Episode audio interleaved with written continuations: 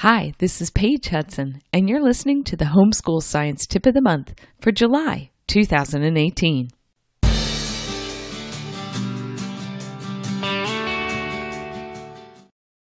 This month's tip is to take some time to ruminate over your plans for next year. As homeschooling moms and dads, we do a lot to make sure that our children get the education they deserve. And although we may currently be on break from formal studies, my guess is that you're still thinking about homeschooling from time to time. That's why my tip this month is to take some time to ruminate or think deeply over your plans for next year. I try to have my materials in my hands by the end of June, but I don't actually write out my plans until August. Here's what I like to do before I put pen to paper on my plans for next year.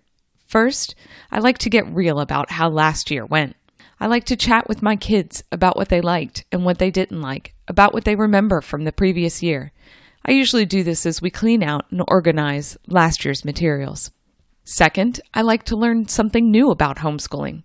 I listen to a podcast, I read a blog post, or I pick out a new to me homeschooling book. The point here is that I want to learn something new about homeschooling, something that will help me shape what I want next year to look like. Third, I get familiar with the materials I've chosen. I pull out all the books I have and look them over. I read the introductions in the teacher's guide to get an idea of how the weeks are laid out. In the past, I would have also pre read all our read aloud books, but nowadays, I just don't have the time. And then finally, I ruminate. No, not like a cow ruminates. I like to think deeply. I let all of this settle in my mind. I think through the possibilities and I write down those things that keep popping up in my mind because most likely they will be a part of our following year. Your process of rumination can look a whole lot different than mine, but the goal here is to get a good idea of how you want your homeschool to look like over the next year. And then with this in mind, you'll be ready to create a framework of plans for the next year. Want to learn something new about teaching science? Head on over to elementalscience.com using the link in the show notes. Thanks for listening, and I hope you're having a great summer playing with science.